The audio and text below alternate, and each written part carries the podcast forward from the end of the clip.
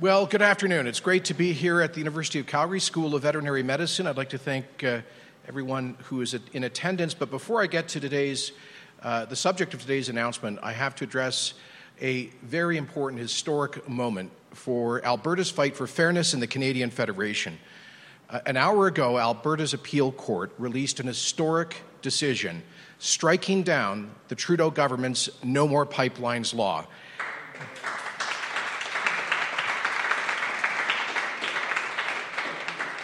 This is a huge win for the people of Alberta, for their right responsibly to develop the res- their resources, the resources that belong to the people of this province. Thanks to decades of hard work by previous Alberta governments, including Peter Lougheed's huge victory in enshrining Section 92A in Canada's Constitution, guaranteeing that provinces exclusively have the right to regulate the production of their natural resources. That's why our government committed to a constitutional challenge of the Federal Impact Assessment Act, Bill C 69, what we call the No More Pipelines Law, because of its massive overreach into provincial powers, creating huge uncertainty about how to develop natural resources and launch major projects right across our economy. When that bill was introduced, we saw it for what it was an unconstitutional attack on the key powers of our province, but really the entire concept and promise of the Canadian Federation. We also saw it as an attack on our province's largest industry, which, by the way, is Canada's largest industry, our energy sector, which employs over half a million Canadians and generates tens of billions of dollars of revenue to support institutions like this, university, schools and hospitals, healthcare and infrastructure, public services from the Atlantic to the Pacific. That's an industry which has played a massively oversized role as a great engine of social mobility, of equality of opportunity. Earlier today, I spoke at the Indigenous Opportunities Corporation's first ever convention to celebrate the huge and growing success of First Nations in major resource projects. I want to thank, in fact, the Indian Resource Council for having been one of the many organizations, together with the provinces of Saskatchewan and Ontario, who intervened to support Alberta's constitutional challenge to the Trudeau No More Pipelines law, which we filed at the Alberta Appeal Court for judicial reference about 18 months ago. It's been a long period waiting for this decision, but uh, today's uh, victory is a huge vindication of Alberta's strategy to fight for a fair deal. Let me quote from the four to one majority decision of the Alberta Appeal Court today. They said, quotes, that the Federal uh, Impact Assessment Act, quotes, constitutes a profound invasion into provincial legislative jurisdiction and provincial proprietary rights. They went on to say that, quotes, the unavoidable effect of the Impact Assessment Act would be the centralization of the governance of Canada to the point this country would no longer be recognized as a real federation. This is not what the framers of our Constitution intended, and it certainly is not what provincial governments agreed to either on patriation of the Constitution. They go on to say where the natural resources are involved, it is each province that is concerned with the sustainable development of its natural resources, not the federal government. It is the province that owns those natural resources uh, uh, and uh, not the federal government. And it is the province and its people who lose if those natural resources cannot be developed, not the federal government. The federal government does not have the constitutional right to veto an intra provincial designated project based on its view of the public interest, nor does the federal government have the constitutional right to appropriate the birthright and economic future of the citizens of a province. Let me say, state this again. This is not Alberta, this is not me. This is four judges of Alberta's highest court where they say the unavoidable effect of Bill C 69 would be the centralization of the governance of Canada to the point that this country would no longer be recognized as a real federation, and that the federal government does not have the constitutional right to appropriate the birthright and economic future of the citizens of a province. The effect of this decision today is to strike down as ultra vires, unconstitutional, that act, it is no longer in effect. This is a huge win for the people of Alberta, and I fully expect the Government of Canada will seek an appeal to the Supreme Court of Canada. But let me put them on notice. I believe the majority of Canada's provinces will stand up for the Federation, for the Constitution, for jobs in the economy by supporting Alberta when this reaches the Supreme Court of Canada. Uh, now, let me turn. I'm sorry, I'm a little pumped up uh, about that. I've got to. Uh, I, have been waiting for this day for a long time, and it really, it really matters. Uh, it, it, I'll just close by saying it, it matters for, for people who've been struggling in this province. It matters for the future of our economy. It matters as to whether or not this is actually a functioning federation. So I will now turn uh, to the subject of today's happy announcement. I'm here with Alberta's Minister of Advanced Education, uh, Demetrios Nicolaides, and our Minister of Forestry, Agriculture, and Rural Economic Development, Nate Horner, as well uh, as with people from the University of Calgary, President Ed McCauley, the Dean of the U of C's uh, Faculty of Veterinary Medicine, Renate Weller, and Dr. Teri Balser, uh, Provost and Vice President, Academic as well as uh, Dr. Natasha Kutrick, uh, Vice President of the Alberta Veterinary Medicine Association. I am thrilled uh, to be sharing more good news made possible through Alberta's recovery plan. Having a pool of skilled veterinarians is a key part in the, the well being of our province. Veterinary medicine plays a hugely important role in our agriculture sector, and agriculture is a major pillar of our provincial economy. Uh, to maintain livestock and ensure that they remain healthy and disease free is integral to the health and sustainability of the entire sector and of our economy. Large animal vets make that happen, in addition to providing critical emergency care when needed. So, Alberta needs to stay at the forefront of veterinary medicine and care.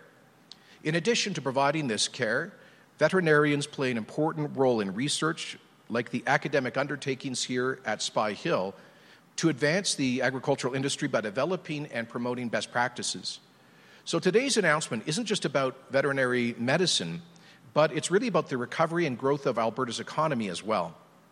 As important as, as the profession of uh, veterinary medicine is to Alberta, we are unfortunately facing a real shortfall of uh, vets uh, in our province. The ag industry is very aware of this shortage. I hear about it everywhere I go in rural Alberta. And late last year, the Alberta Veterinary Medical Association, the Alberta Veterinary Technologists Association, and the University of Calgary's Faculty of Vet Medicine, where we are, submitted information to our government uh, confirming the current widespread shortages of vet professionals in all areas of practice, but especially large animal vets. Alberta's vet workforce is currently short by an estimated 850 practitioners, and that number is set to grow. Meanwhile, demand for vet services, especially as I say, uh, large animals, continues to go up, but the number of vet graduates in the province has stayed at the same level for decades. Now, this is largely due to our lack of training capacity in the past, where Alberta had a long term partnership with the uh, Western College of Veterinary Medicine at the University of Saskatchewan, uh, and uh, it served us well for a long time. Under that partnership, investment from Alberta's government to the college would guarantee a yearly allotment of about 20 seats for Alberta residents. But not being able to train and learn here at home meant that students were more likely to look for career opportunities outside of our province. So, starting a couple of years ago, we ended that agreement and shifted the investment here to the U of C program so most, more students could learn here in their province. But we still face a shortfall of graduates overall. And that's no fault of the U of C uh, and this wonderful world class facility. They've consistently produced great trained professionals. But as a province, we lack capacity to train enough new vets and uh, continue to fall short of what's needed out there. So today, we take the next steps to address this shortfall and to get more vets working in Alberta. With Alberta's recovery plan and the uh, Alberta at Work strategy that was in this year's budget, we committed to addressing structural labor, labor shortages across key sectors, and we're keeping our word. I'm pre- pleased to announce two major investments to bolster Alberta's training capacity of veterinary professionals. First, we're addressing our physical capacity limitations by uh, committing $59 million in capital funding over three years to develop new infrastructure for vet medicine training here at the U of C. Second, we're supporting enrollment growth with $8.4 million over three years to accommodate new seats for students here uh, at this program. Together, these investments will provide for facilities, faculty, and administration needed to grow the program in a sustainable way and allow more students to learn and practice vet medicine at home right here in Alberta. Now, these investments won't change our situation overnight. There's a lot of work needed to realize this expansion, and I know the U of C is eager to get shovels in the ground. And with today's announcement, we are one step closer to an Alberta made solution that'll help fix the shortfall and provide access to veterinary medicine that is needed to support our economy, especially in rural Alberta. So, thank you uh, all for your continued work uh, to support and grow post secondary education in Alberta. And thank you as well to all, all those who have chosen to become vets. I'd like now to pass the mic over to Minister of Advanced Education, Demetrios Nicolaides, to provide a little bit more information, and we'll hear from other speakers before taking questions. Thank you.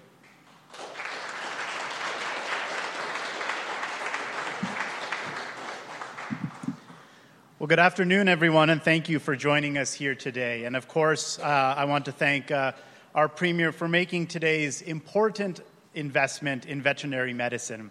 I also want to acknowledge and uh, uh thank uh, President McCauley, Minister Horner, MLA Lovely, um, and everyone else who has put incredible work into helping achieve this important milestone. You know, as, as Premier mentioned, Alberta's economy is taking off. And in many sectors of our economy, we are seeing significant new investment in the future, and the future of our province looks bright. Whether in film, television, tech, agriculture, or oil and gas, wherever you look, you see strong signs of growth and prosperity. However, this rapid pace of economic growth also brings its own set of problems, and one of these problems is the lack of available talent. Indeed, Employers from many sectors are expressing concern about not being able to hire the staff that they need. And one of the areas that is also experiencing similar shortages is in veterinary medicine. According to the Alberta Veterinary Medical Association, there are hundreds of unfilled vet positions in our province. However, as professionals and experts in this area have told me in the past, this is not just an Alberta problem, but in fact a global issue. With an average of only 50 people graduating from the U of C veterinary program each year, it is clear that we must do more to increase the number of vet grads. The University of Calgary's Faculty of Veterinary Medicine began in 2004 when my predecessor, Minister Lyle Oberg, announced that the University of Calgary would become home to Canada's fifth veterinary college and the first of its kind in Alberta. Established eventually in 2005, the Faculty of Veterinary Medicine was created to ensure Alberta had the highly skilled graduates it needed. Since that time, the faculty has created a strong name for itself, ranking in the top 50 of veterinary programs worldwide. Indeed, the faculty has done an incredible job, but it now needs some more help and Alberta's government is proud to make today's investment to create the physical space needed for the school to grow and an additional investment in enrollment funding to hire the instructors needed to graduate more students.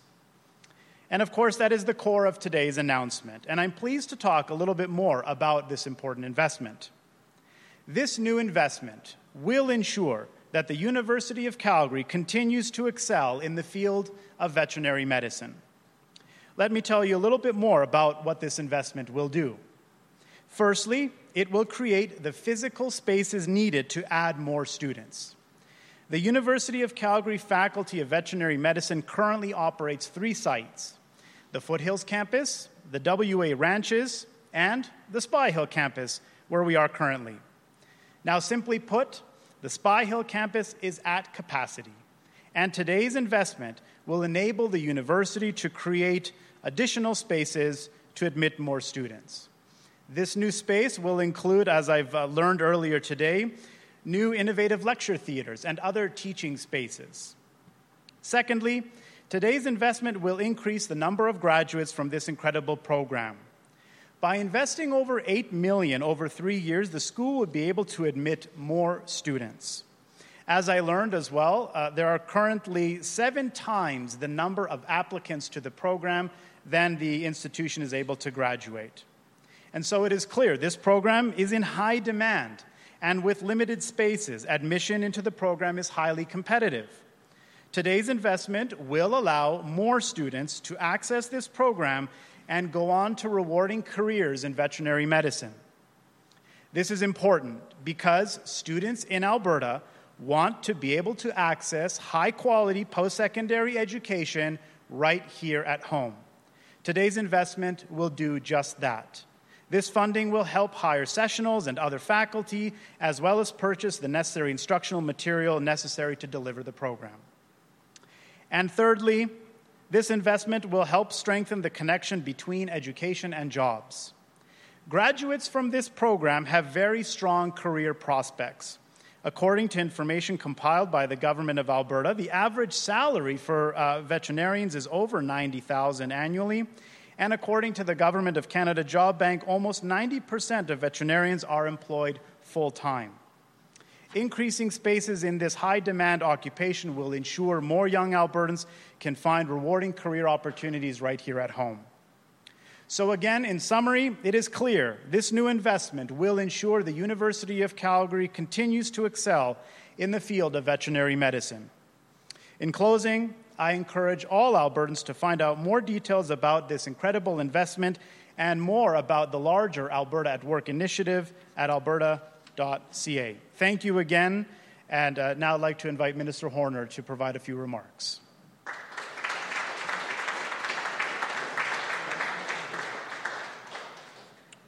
Thank you, Minister Nicolaides. And, I just want to start. It's a pleasure to be uh, here today with you all, uh, with Premier Kenney, Minister Nicolaides, to announce this important funding that will significantly impact our livestock sector. I know you're all well aware of the value our agriculture sector adds to Alberta's economy, our rural communities, and our province as a whole. And I thank you for investing in our sector and building capacity for this key resource our livestock producers rely on. In agriculture, people are our most important resource, and vets are no exception. Veterinarians and animal health technologists are pillars, not only of the agriculture industry, but also in the rural communities they serve. And I, I can attest to that. Our, our, local veterinarian and her husband are, are uh, coaching uh, my kids in slow pitch and T ball right, right now as we speak. But uh, veterinary medicine is a key sector in our economy, especially in rural Alberta, where we rely on veterinary medicine with a focus on livestock.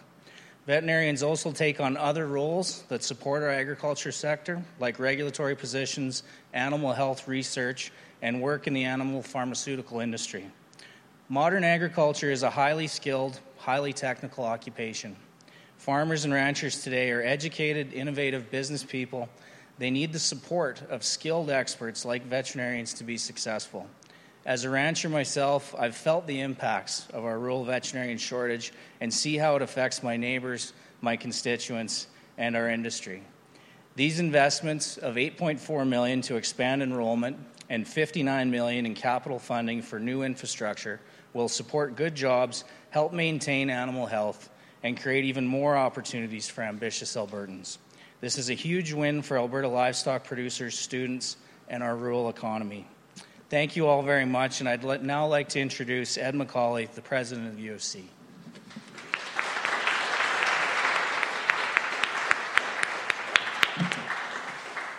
Thank you so much, uh, Premier, Ministers, uh, Dean Weller, Dr. Kirtrick, Chancellor Yedlin, welcome. And there are a number of distinguished guests in the, in the audience, major supporters from our community that we appreciate, and leaders in, in Alberta.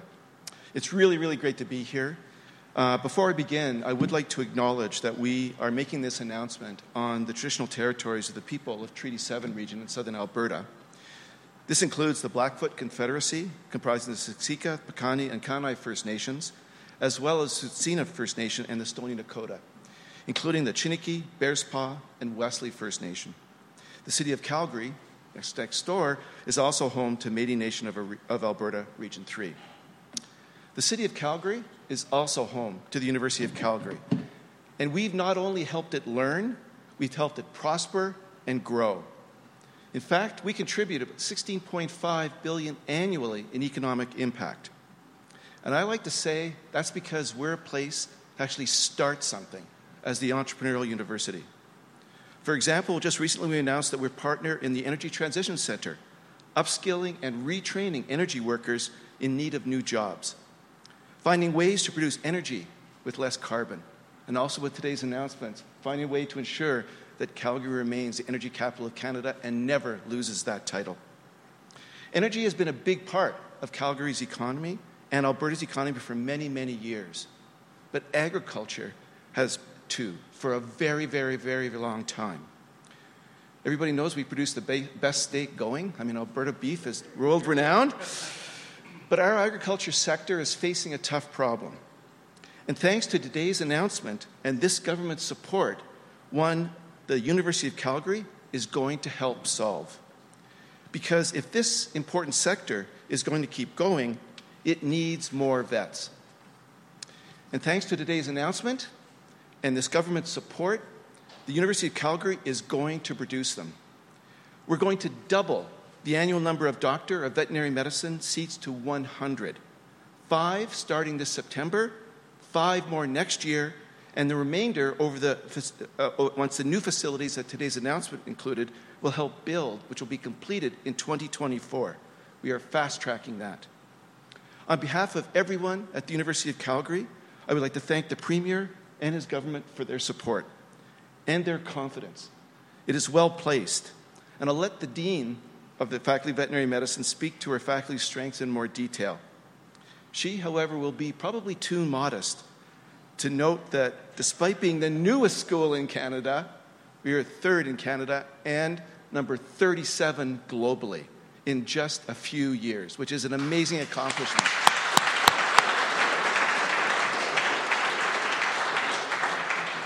Minister Nicolaides also referred to the fact that today's announcement is possible in part thanks to the gener- generosity of Jack Anderson and Win Chisholm, who in 2018 gifted us the WA Ranches, a 19,000 acre cattle ranch just west of Calgary that offers students real world training and experiences.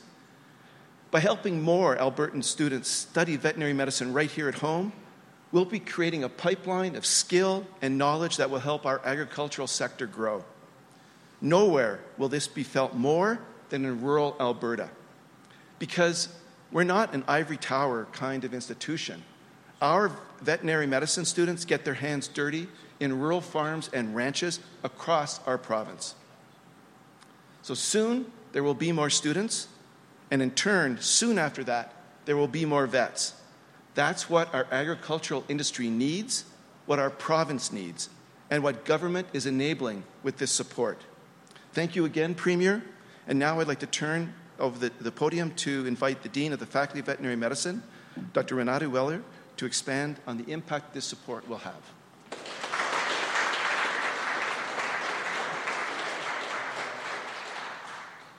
Thank you, President McCauley, for that introduction. I don't think modesty is necessarily a main character trait of mine.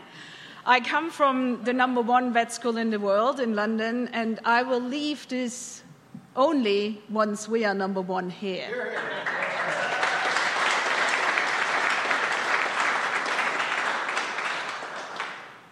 So, who of you has a dog or a cat or a rabbit or a guinea pig? A fair few people. And who of you likes to eat steak? Well, medium rare for me, but or a burger, or a rotisserie chicken, or some nice uh, cheese board after dinner. Well, let's face it, you can't do this without a vet. And you can certainly, you can't certainly sell all those products without a veterinary certificate. And who of you here is kind of a little bit fed up by this, with this pandemic? yeah, I am. So, again, for all of that, you need veterinary expertise. I have a fair few faculty members who know all about COVID because we've been battling COVID viruses in poultry and in cats for a long time. So, talk to us, talk to us. We know what to do. So, thank you very much to the government for giving us the opportunity, my team and myself, to tackle this veterinary shortage here and globally, it's, it's, it's a huge problem. And I have to congratulate Alberta for taking initiative here. The rest of Canada is still talking about the problem. They will follow, but they're probably going to be, what, two or three years behind. the next people who globally in North America who are jumping is Texas, and there's a reason for that as well. So, as my colleagues here have already expanded on, it obviously plays a, a major role uh, in economy as well as for social entertainment. I mean, who doesn't like going to the Stampede or Spruce Meadows, right? The social aspect of veterinary medicine and animal ownership uh, is certainly a given as well. Now, these gentlemen think I'm done here and I will go away. I'm not. This is the long term solution. You, you, didn't really think that, right? I hope, I hope that it doesn't come as a surprise what's now coming. So we need some short and medium term solution. As the whole team at U of C, we are running as fast as we can, but we need a few years to produce those Albertan vets for Alberta. So, in the meanwhile, I'm a global citizen. I'm born and bred in Bavaria. I spend a lot of time in California and London and so on. That's London, UK, not London, Ontario. So, what we need is to import some talent. And uh, U of C, we, we are ready. We are ready to help onboarding those people. We already have plans for micro credentials so we can make sure those people that come in fit the market. Uh, apologies for the corporate language. Uh, I mean, education is business, right, boss? it, it is. So, so we want to make sure our product fits the market. And uh, Premier, could I possibly borrow uh, Minister Horner and maybe Minister Toews for two weeks? And uh, Minister Nicolaides, I mean, I don't know how well you sit a horse, but we, we are going on a recruitment drive. Uh, we, we get those vets here. And we also we are going to flog some Alberta beef, shall we? so let's do that. And I have to say one thing and be a bit serious about this. Uh, the work, the collaborative work this province has shown, that's globally unheard of. I'm totally the envy of all the other deans. And I'm looking at a few people here in the audience who helped with this, my friends from the regulatory bodies, some industry involvement. Thank you, John, for your help. Uh, thank you, uh, MLA Lovely, for your help here. And we will continue this stakeholder liaison because we need that. We need to make sure our brilliant students are exactly what we need here. So thank you once again, everyone, and uh, looking forward with uh, working with you. The heavy lifting starts now, right? I mean, winning an election is one thing, but governing is another. So thank you.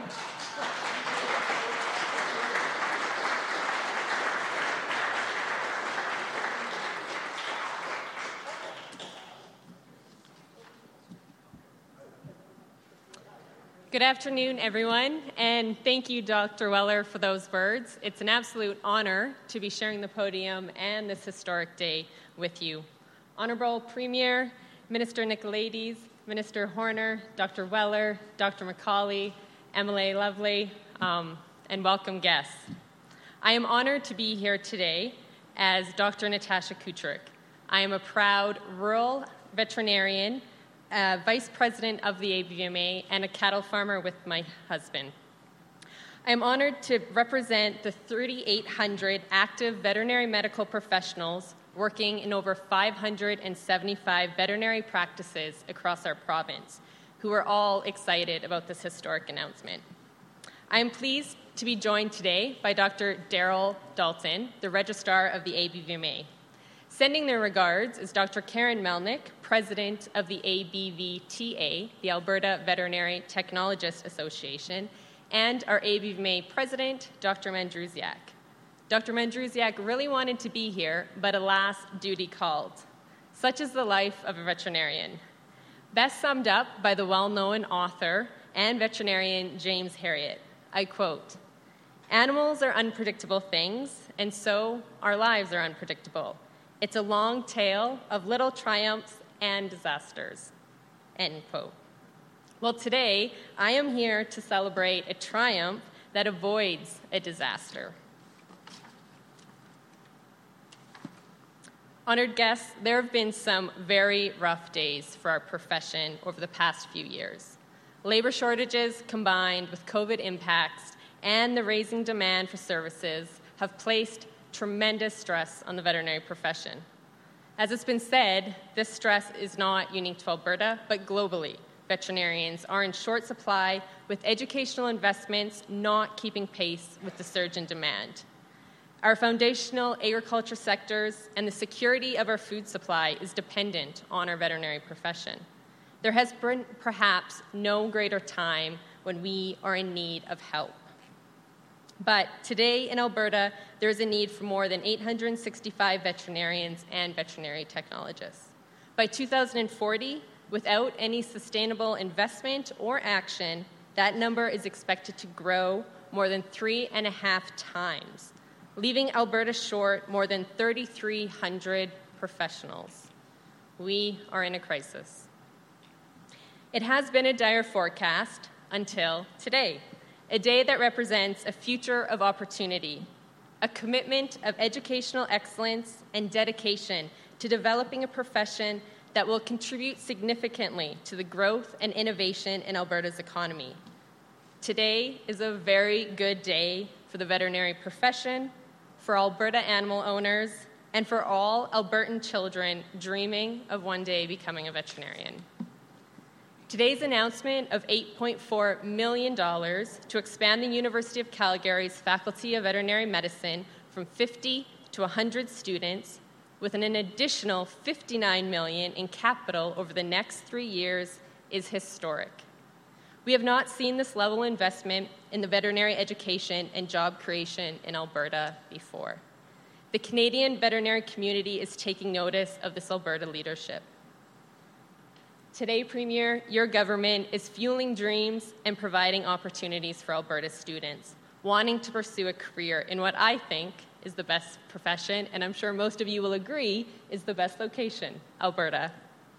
Of course, having growing up in rural Alberta, and now, as a large animal vet and farmer with my husband, I'm excited to promote a new generation of UCVM students going into rural practice and having a fulfilling life in rural Alberta. As we look to the future today, I stand proud to be part of the veterinary profession, one of the oldest professions that have shaped the Alberta economy since the early 1900s. Veterinary medicine touches everything from our furry companions and exotic pets to food producing livestock, wildlife, and even honeybees.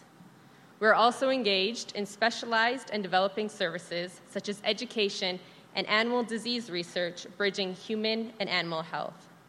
Our association and our membership take pride in how our profession has been critical to Alberta's development and is helping to shape the future health and prosperity of our province.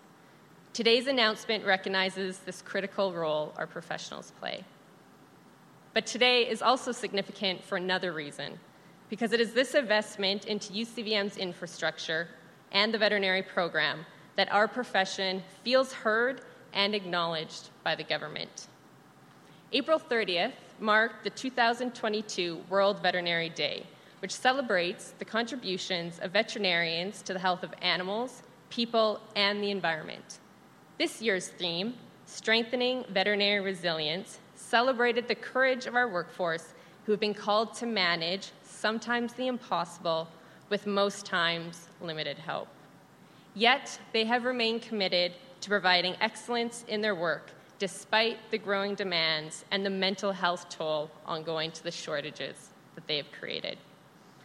So today is significant for many reasons. On behalf of the ABVMA, I want to express thanks to many for their ongoing cooperation, collaboration, and dedication to finding sustainable solutions. Days like today happen because of the leadership and resilience of folks to do the right thing. Premier, you have listened and acted doing the right thing for Albertans. By targeting investments here at Alberta's veterinary school, you have given hope to many. I want to thank Minister Nicolaides and Mr. Horner for listening and working diligently with us and UCVM. MLA Lovely has been a fierce advocate for the veterinary medicine profession in her constituency and rural Alberta. I'm sure any graduate of UCVM will be welcomed warmly into the Camrose community. As it's a neighbor community to my own constituency, MLA Lovely, I'm sure we can build an alliance and attract some of these graduates to northeastern Alberta. I also want to thank a few ministers who are not here, including Minister Toews, Minister Shandro, and Minister Copping, who have been steadfast in their support for the University of Calgary and the role of veterinary medicine to Alberta's agriculture sector, communities, and economy. Your bold and decisive action will positively impact Alberta for generations. Our profession thanks you. Today would also not happen without the tireless efforts and bold vision of many who came before me, including ABVMA past presidents, Dr. Greg Andrews, Dr. Lisa Lomsnest, Dr. Kirsten Arbo, and Dr. Pat Burge. We are also grateful for the support of leaders like Reeve Angela Alberts, Councillor Gord Krebs, Dr. Melanie Woke, and Dr. Dave Chalak. Lastly, today would not have been possible without the bold vision and perseverance which you all just witnessed of Dr. Weller. She hit the ground running as soon as she came to Alberta, and most of us have been trying, but more likely failing, trying to keep up to her.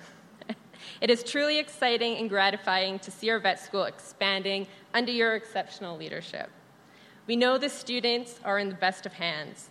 Our profession welcomes the opportunity to support and work with you, Dr. Weller, your team, and your students, current and future. But we still have lots to work to do, including decreasing the shortages impacting our technologists, attracting the best veterinarians and technologists from around the world, and retaining our professionals before they burn out.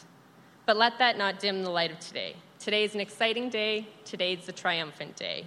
I look forward to returning to UCVM to congratulate its graduates and welcome its new veterinary students. There is no better veterinary profession than veterinary medicine and no better place to practice than Alberta. Thank you for this opportunity.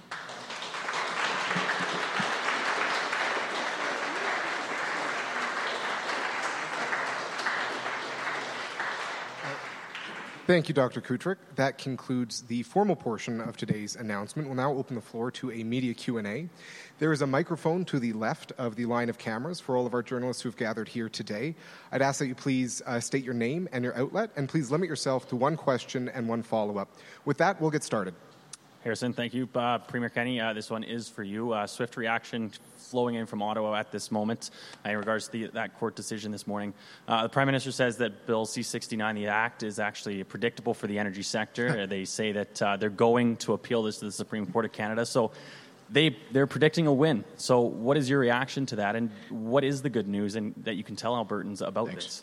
But before answering, I should have. I didn't see my colleague MLA Jackie Lovely here, and thank you very much, Jackie from being here from, from Camrose and for really being a, a, a champion for the project that we've just uh, announced.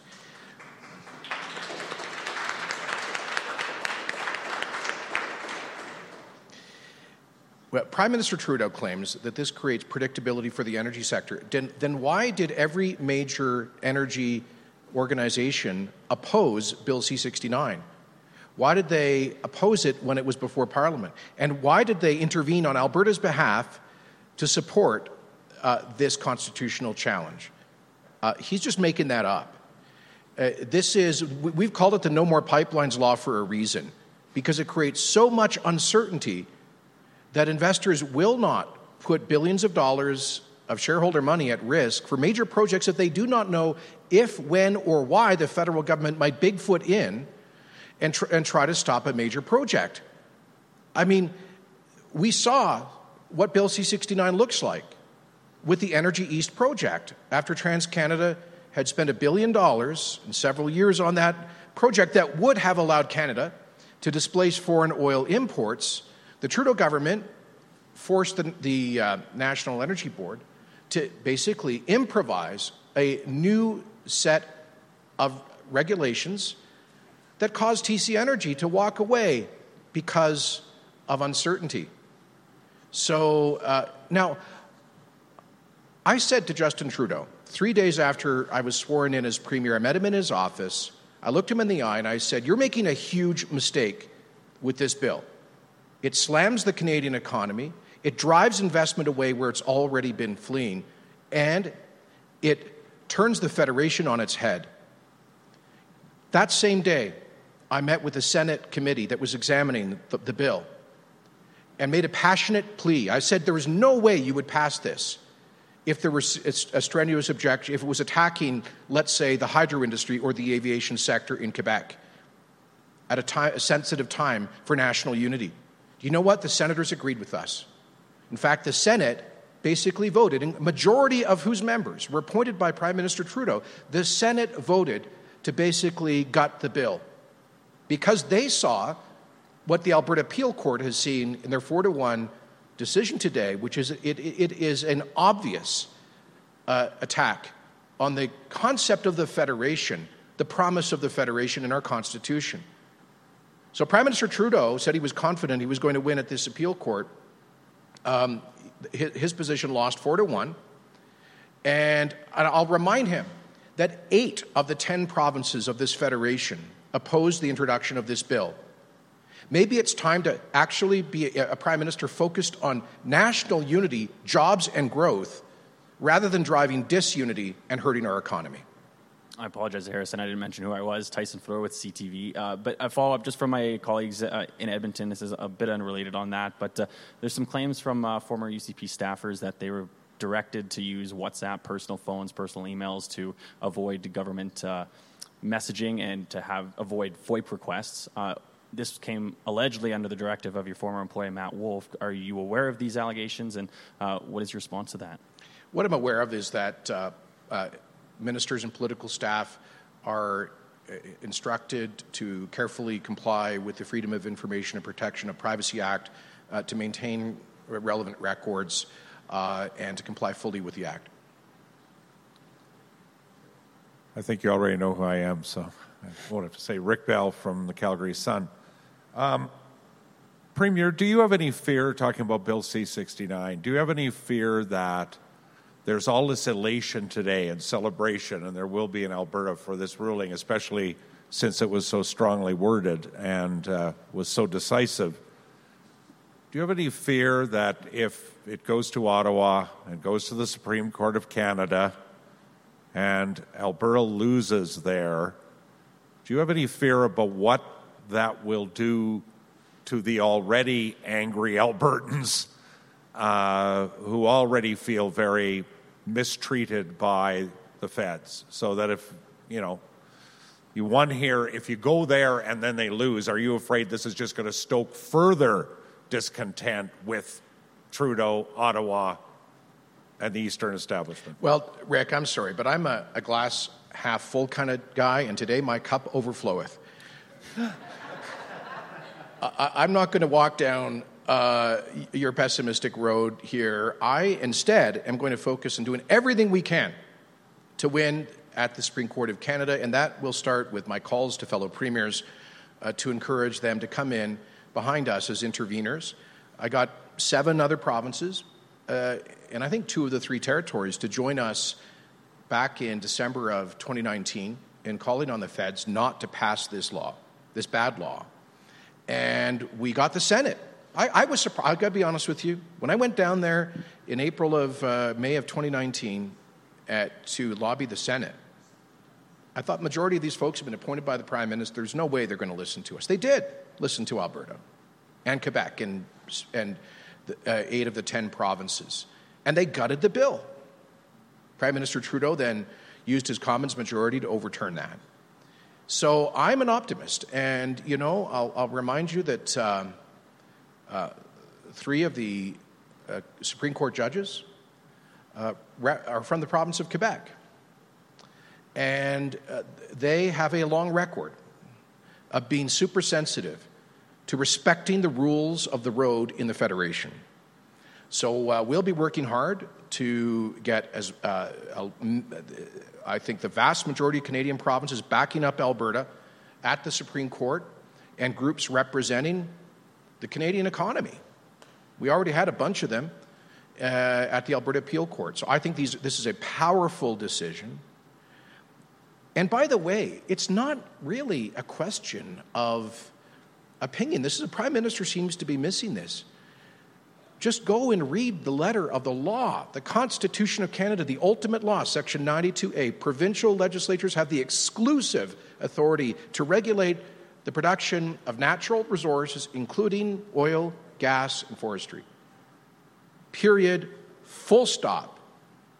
So the PM is, is um, entitled to have his political views, but he's not entitled to ignore the supreme law of the land. That's what Alberta's appeal court said today. That's the message we'll be driving in the months to come.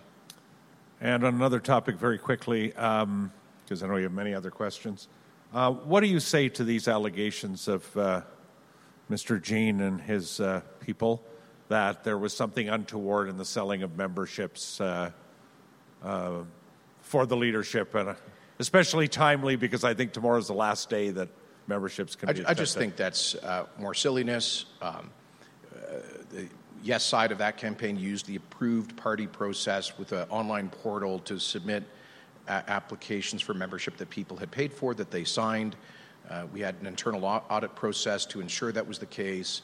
Uh, we actually went back and did a retroactive audit. The party has all of the paperwork to prove that. Mr. Jean himself used an online portal uh, to process some 600 memberships in his uh, nomination campaign. Uh, it's the normal process. Uh, the, we, have carefully followed all the rules. you know, I, am focused on fighting for this province uh, not um, more distractions like that. Okay, thanks, Rick. I uh, don't see any other journalists on the floor here, so we're going to hop over to the uh, phones for some questions. Operator, can you please connect our first call? Catherine Griwkowsky, Alberta Today.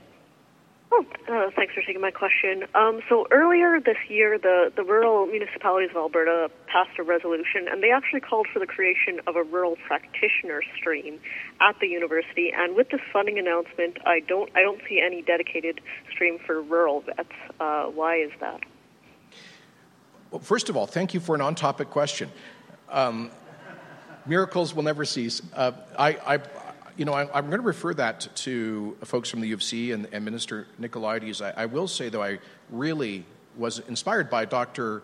Uh, Weller's vision of making this the top med- veterinary medical institute in the world, but also using immigration and re- overseas recruitment as a tool to address the severe uh, skilled labor shortage amongst vets, especially large animal vets, for the um, rural economy. I will say this we, we've already launched deep reforms of Al- the Alberta Immigrant Nominee Program, which we've rebranded the Alberta Advantage Immigration Program, to focus on recruiting and, and settling newcomers in rural communities, recognizing that we've got enough people in Edmonton and Calgary, but many rural communities are struggling with population stagnation and decline, particularly in uh, certain in demand skilled professions like large animal vets. So the rural renewal stream of the Alberta Advantage Immigration Plan is all, basically says that we are going to um, select newcomers to the greatest extent possible who are committed to going and living in, uh, working and, and starting businesses in rural communities. And we're going to fast track those. So if, if doc, if Dr. Weller and, and, our government are successful in identifying vets who want to move to Al- Alberta, um, I don't know if you, you, probably want some to come and work in this faculty as well, but we will uh, do what we can through that Alberta immigration strategy to get them here as quickly as we can, set up. And you know, there, there's also a succession crisis. We've talked about the current shortage of, of large animal vets, especially. Um, a lot of the ones who are still working are, well, I hear stories, I, have met vets in their 70s who had planned to be retired by now, but they can't, if they abandon their practice, first of all, they have no one to sell it to. And uh, so they'd lose the equity they developed in their practice. And secondly, uh, if they left their practice, there'd be nobody to care for the large animals in their part of Alberta. And these are very conscientious people who are fo- um, devoted to animal welfare, and they don't want to, to create that situation. So, if we can bring uh, large animal vets from abroad into uh, some of those rural communities and connect them to some of the baby boomer uh, big animal vets who are looking to retire, then they can buy those practices and maintain those services. But I'll invite others who might have a, a comments on this.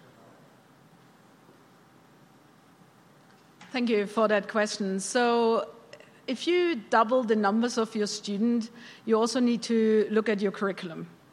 And certainly going forward, uh, what we will do, we look at uh, streaming. And what I would like to see happening is a rural stream and an urban stream. And the rural stream, we are talking about large animal practitioners, and absolutely uh, in the rural stream, the focus will be on large animals. However, these people also, they're the true James Herriots. They also need to be able to spay a cat or neuter a dog. So they are going to be uh, the, the rural practitioners that can service all of the animal related uh, needs in those, uh, in those communities.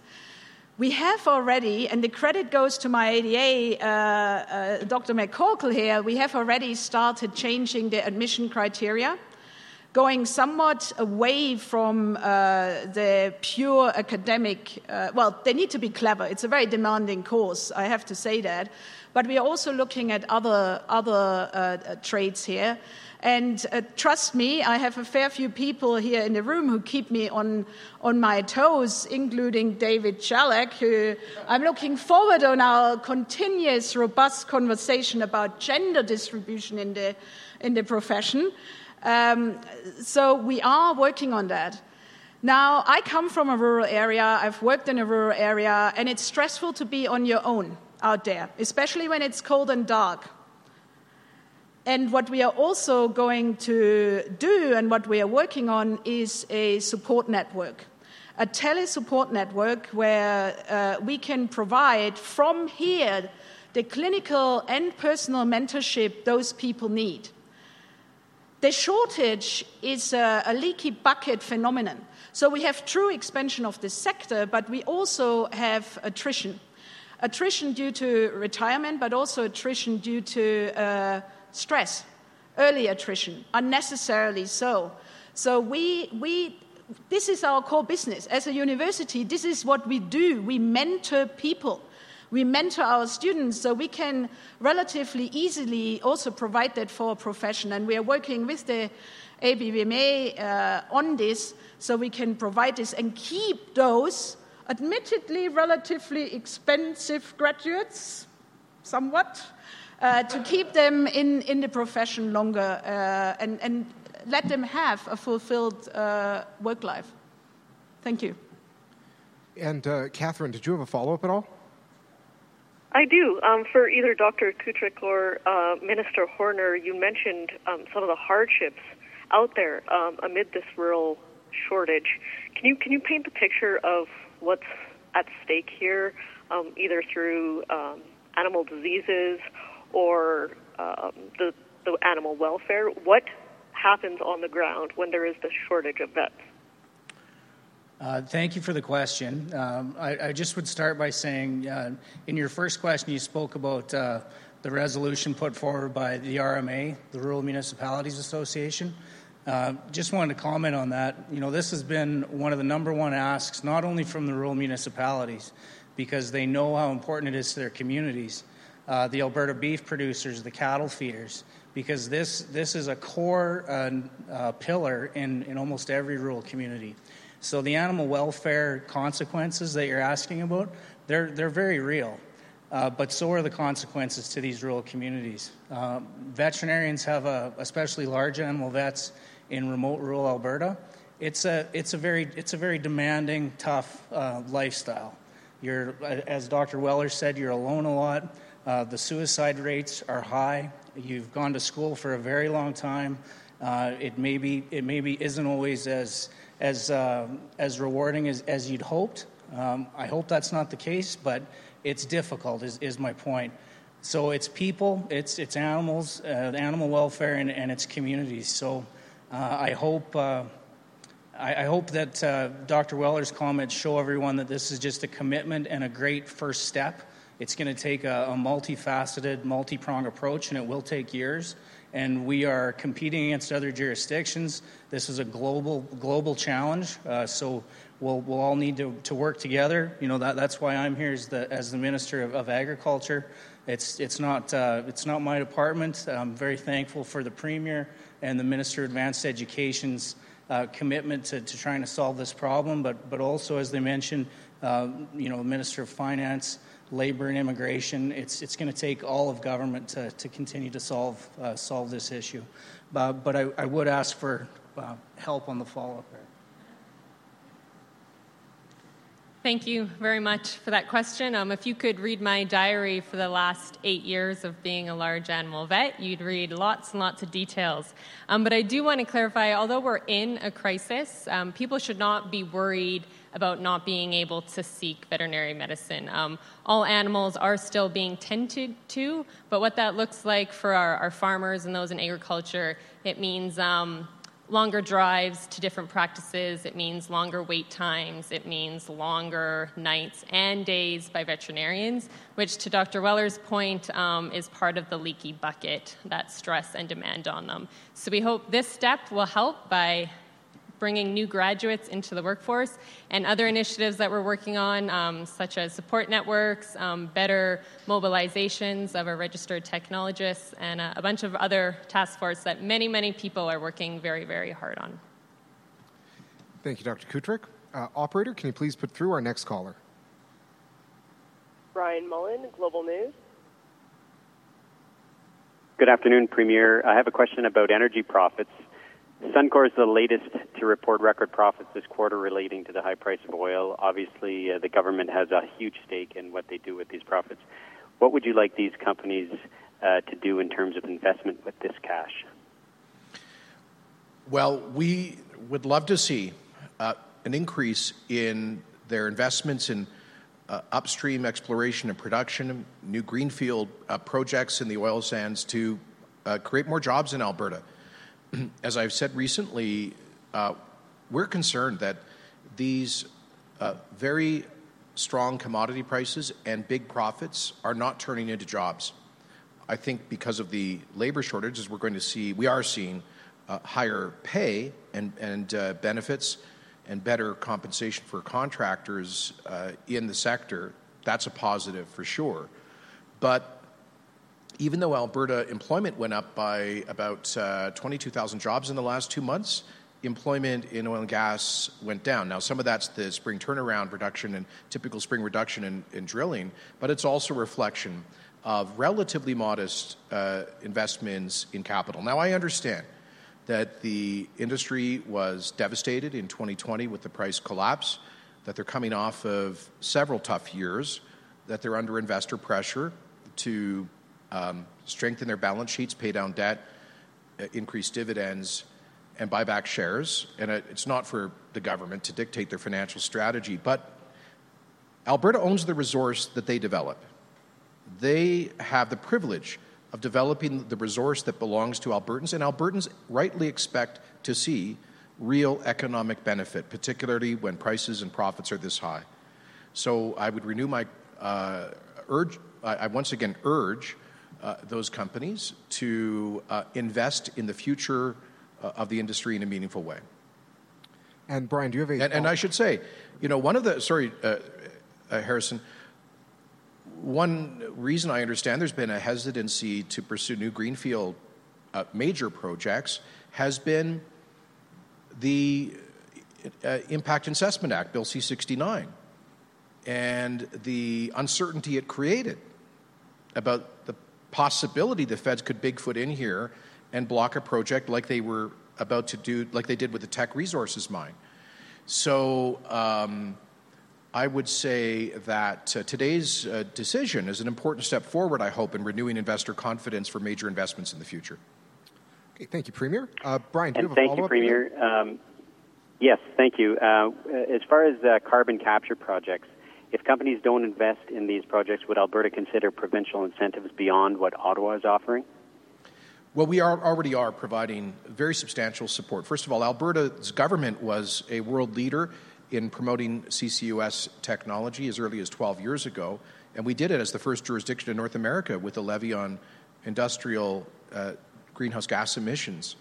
We've invested over $1.8 billion uh, to really create the initial infrastructure, including the uh, Alberta Carbon Trunk Line. Um, that's one of the reasons the world is beating a path to our door for potential hydrogen, low emitting hydrogen, and petrochemical projects. If the oil sands companies uh, proceed with a Pathways plan with a major upscaling of carbon capture and sequestration, uh, we'll be supporting it by providing billions of dollars in offsets uh, for their uh, royalties payable for every dollar of eligible capital investment. That is to say, if, if, if Company X puts a, a billion dollars into a CCS project, uh, that's a billion, and it's eligible, that's a billion dollars off the royalties they pay Alberta. So that's already a massive uh, contribution. In addition, I remind them, we provided all Alberta businesses with a one third reduction in the general tax rate, which uh, represents, again, a very significant contribution to them um, getting their balance sheets in order. So uh, Alberta's already been there in a huge way. Uh, if, if these companies are committed to that, they're going to have to put some real skin in the game. And I believe they can and will with the 50% federal investment tax credit, in addition to the offset on royalties for those uh, expenses. Thank you, Premier. Operator, can you please put through our next caller? Tiffany Roquette, Radio Canada. Bonjour, Monsieur Kenney. Euh, je vais vous demander votre réaction en français sur euh, la décision de la Cour d'appel de l'Alberta. Sure. Just uh, for non-francophones, the question is for me to respond in, in uh, French to the decision today. La décision de Cour d'appel de l'Alberta aujourd'hui, c'est une victoire historique pour l'Alberta dans la lutte pour notre euh, place dans la fédération, pour euh, notre économie, pour les emplois, j'ai dit au Premier ministre en 2019 que c'était une grande erreur d'imposer ce projet de loi C-69 sans l'approbation ni les consultations avec les provinces, même le Sénat. La majorité du Sénat était d'accord avec nous autres. Ils ont accepté toutes les modifications proposées par l'Alberta au projet de loi C-69. Et alors, aujourd'hui, par une majorité de 4 à 1, la Cour d'appel de l'Alberta a dit effectivement que euh, cette loi fédérale représente une menace à la Fédération canadienne et euh, ils ont dit que euh, avec cette loi, le Canada ne sera plus une vraie fédération. Alors, je lance un appel à, toutes les provinces pour se joindre à nous pour défendre la Constitution canadienne, notre économie et notre euh, Constitution, la, substance de notre fédération. Euh, et j'espère que le Premier ministre va écouter presque toutes les provinces et territoires, au Sénat et à la Cour euh, d'appel de l'Alberta. And do you have a follow-up today? Euh, que répondez-vous euh, au, au, Premier ministre Justin Trudeau qui donc a dit qu'il allait déjà aller en, en, appel en citant notamment ce qui s'était passé avec la taxe fédérale sur le carbone où la Cour d'appel de l'Alberta vous avez donné raison, mais la Cour suprême avait donné raison au gouvernement du Canada? C'est un cas euh, différent, c'est un sujet différent et la, la jurisprudence en ce qui concerne la taxe sur le carbone est, une question beaucoup plus complexe. Mais ce qui n'est pas complexe est la lettre de la Constitution canadienne, la section 92A, qui était une victoire essentielles du premier ministre Lockheed, sans lesquelles l'Alberta n'aurait pas signé la Constitution en 82, sans lesquelles nous aurions été avec le premier ministre Lévesque à cette époque-là contre la, contre la patriation de la Constitution. Parce que cette section-là, ça dit que euh, les provinces ont la juridiction exclusive sur la réglementation des ressources naturelles, y compris le gaz et euh, le pétrole. Alors, ça, c'est effectivement la base de la décision de la Cour d'appel aujourd'hui. Et je constate qu'une grande majorité des provinces et des organismes de l'industrie seront à notre côté uh, sur uh, l'appel à la Cour suprême du Canada. And I'll just add that point, which is in English, which is that um, Peter Lougheed's consent to the patriation of the Constitution on behalf of Alberta in 1982 was contingent on the inclusion of that Section 92A exclusive provincial jurisdiction over the development of natural resources. Alberta would have been, like Quebec, under Rene Levesque's leadership, outside of the 1982 Constitution had it not been uh, for that power, which was reaffirmed powerfully today uh, by the Alberta Appeal Court. So, this, as they said, and I'll, it bears quoting once again, the unavoidable effect of the Federal Act would be the centralization of the governance of Canada to the point this country would no longer be recognized as a real federation. The Prime Minister came to office promising a cooperative federalism. Well, this is the test. He doesn't have to appeal this. He can listen to the court and to the majority of provinces. We hope that he does. Thank you, Premier. Operator, can you please put through our next caller? There are no other questions on the line at this time. Okay, well, that concludes today's uh, media Q&A. Uh, just a note for the journalists who've joined us here in person. We are having a photo opportunity with the Premier and other dignitaries uh, immediately following this outside.